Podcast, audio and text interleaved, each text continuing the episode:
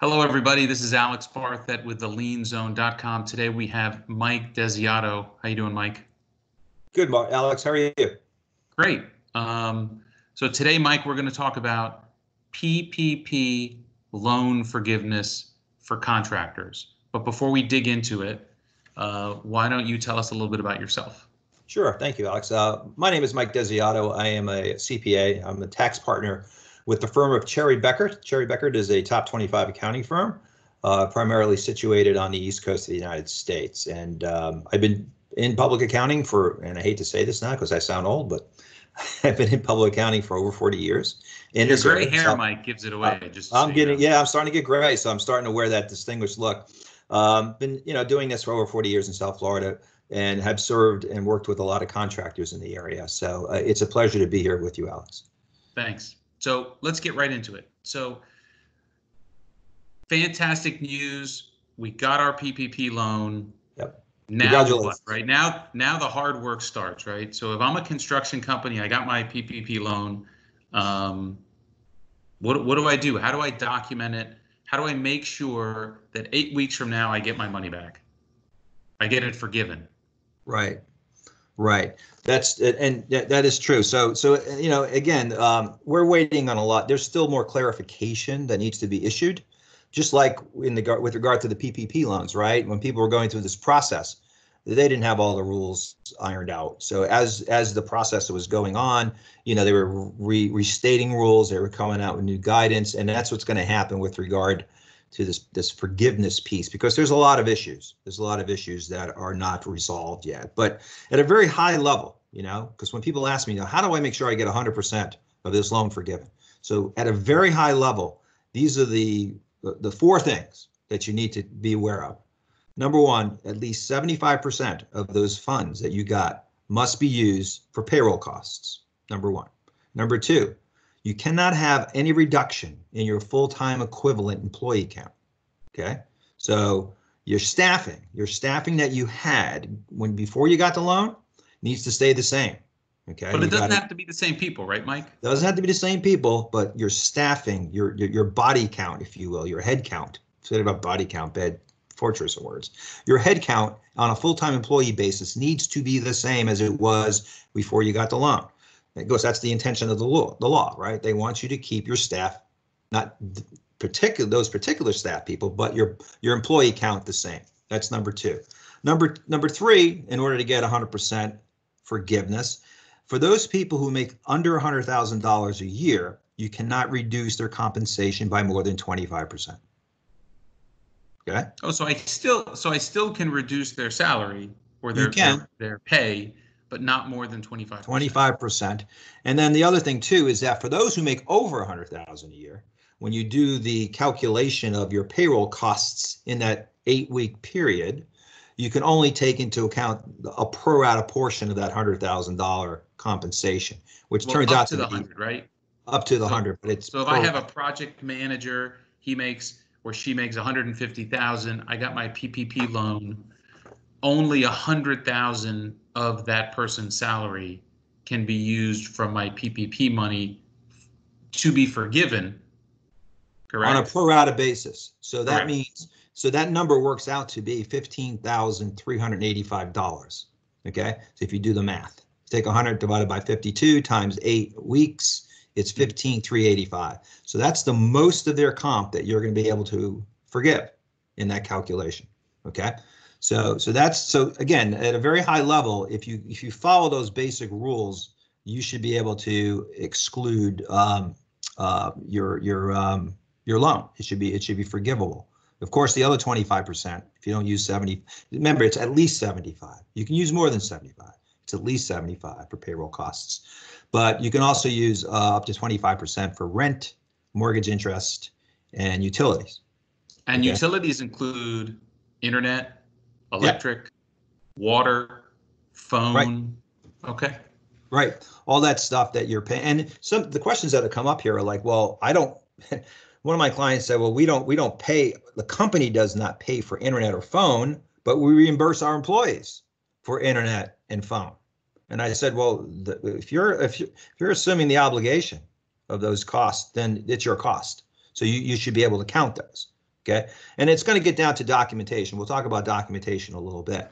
But so th- so yeah, so if you're reimbursing employees because they're you're, they're they're incurring phone costs, pay um, internet costs, and other Well, you, types. you of- raised something very interesting, right? So everyone's now working from home, or not Mhm. everybody, many people are working from home. Um, if during this period that they're working from home, can I offer to pay my employees internet and phone because they're using it and they're not using the phone that I have in my office because no one's there? And Well- have that forgiven? Well, the thing is, though, is that if you look at the rules, and I'm I'm looking down because I'm looking at it, um, you you you should have um, those utility bills um, have to be, or those those obligations have to be uh, in place prior to two fifteen twenty. Got it. Okay, so you have to have the you have you have to have been obligated for those bills on two fifteen twenty in order to continue to and count them toward the forgiveness piece. So I I don't think that'll work, but those are good questions. There's a lot of open, there's a lot of ambiguity. There's a lot of open items. One of the things that's come up, and this is a recent one, this is a good one, because if you think about it, think about this situation. Remember, the forgiveness period starts on the day you get your loan and it runs for eight weeks. Okay. So if I get my loan proceeds on Thursday, all right, but my payroll is paid on Friday. Okay. So when I pay my payroll on that next day, Friday, that period for that payroll is before I got the loan proceeds, right? It's probably the whole week before or two weeks before, whenever it was. Right. So the question is, can I count that as a payroll cost in my eight week period? Or does it have to have been incurred?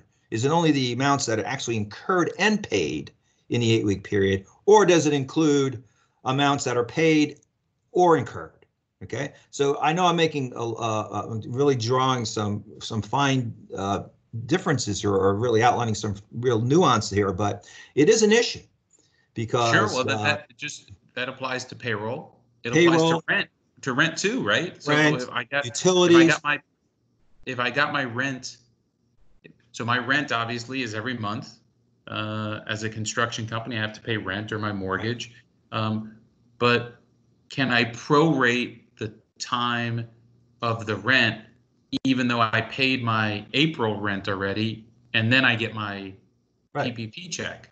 Right. Don't know the So, answer, right? There's no, there's no, there's there's no- no direct clarity on this, right? No, if you if you read the statute, and I you, you can, it, it says costs incurred and payments made. It uses the phrases phrase costs incurred and payments made, which to me can be interpreted as a disjunctive. In other words, you could Sure. either or, right? Either or. Or some people are saying no, it they're, they're conjunctive. It- It's got to be both, incurred and paid. You know, they got to be, you know, they they they. So uh, you know, it's a good question because it's gonna it's gonna come up. And it- the other question that comes up in this regard is, what about all this PTO that people are due? And now, can I can I pay it in the eight week period? Well, it wasn't incurred in the eight week period. It was incurred before the eight week period. Can I count it, or, sh- or can I count it?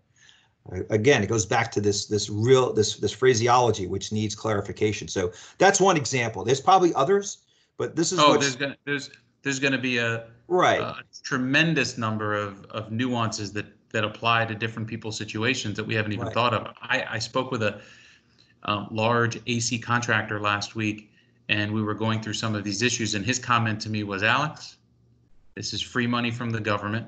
I'm gonna do the best I can, and worst case scenario, I have to pay some portion back at one percent interest, the lowest interest rate I've ever gotten on a loan. So you know what? I, I'll do the best I can, and if I have to pay some back at one percent, I'll, I'll, that's fine. I can do that. Right. And on top of being 1%, it's also unsecured, no personal guarantee.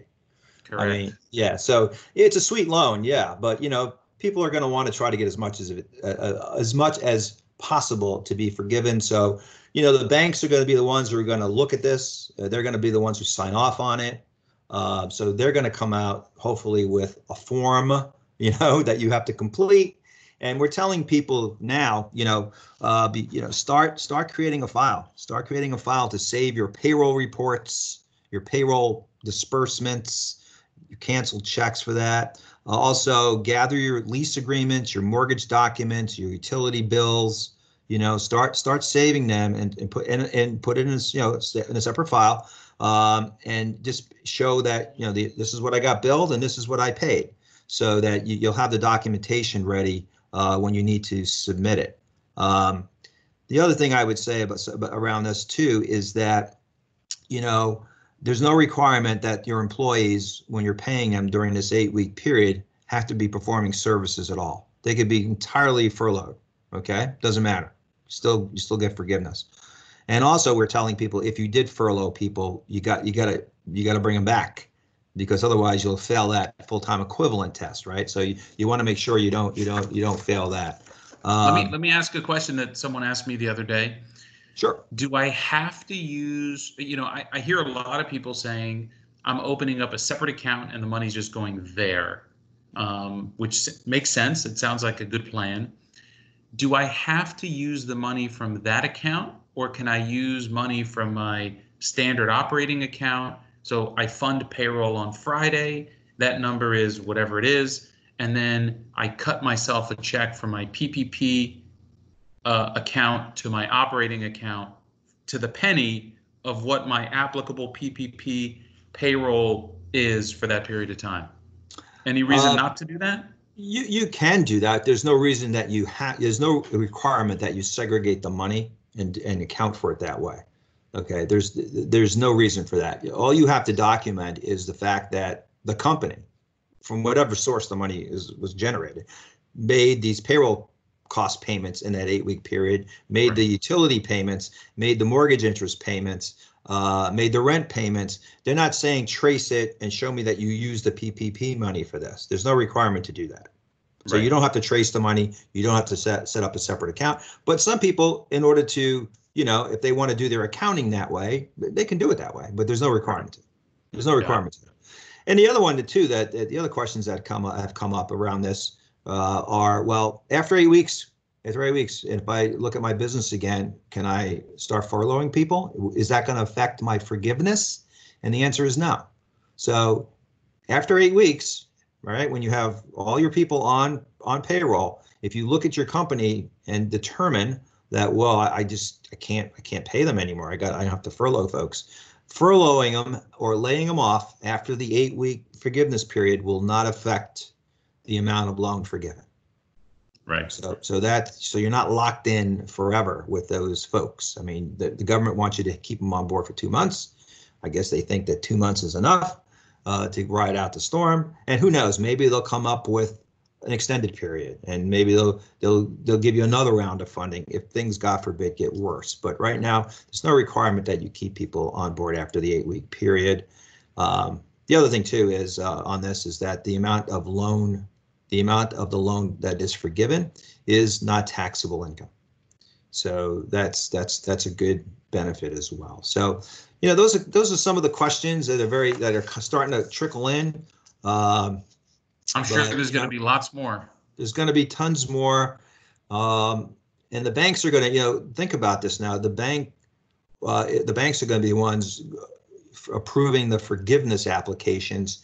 And remember, the loan is the, the loan payments are delayed for six months, right? So once the loan is not once the loan is not forgiven, you got to start making payments uh, within six months. So so I, I don't, it's going to be a couple of months before people are going to get their loan forgiveness applications approved. So going back to the payroll deposit or the payroll deferral technique or the payroll uh, deposit, uh, the deferral payroll taxes, remember you you could still defer your payroll taxes during this eight week period and during the loan forgiveness period until it is forgiven. So don't don't miss out on that. Don't just say, well, I don't get any of these payroll tax benefits. No, you get payroll deferral. Right. I, and folks should watch the video and podcast that you and I did on the nine other aspects of the right. CARES Act that uh, may give them some additional benefits that they weren't aware of beyond just the PPP. So, Mike, if folks wanted to get a hold of you, what's the best way to do it? Well, the best way today is uh, via email. Uh, it's uh, my email address is m desiato. It's m d e s i a t o at cbh.com. Perfect. And I'll put a link to your bio in our show notes so people can find you there. Mike, thanks a lot for talking. I have a feeling in a few weeks we'll probably be talking again as more guidance is given on the PPP and the CARES Act. So uh, everybody stay tuned. I'm sure we'll be delving into this again with new information. Yes. So thanks Look again, Mike. All right, Alex, thank you.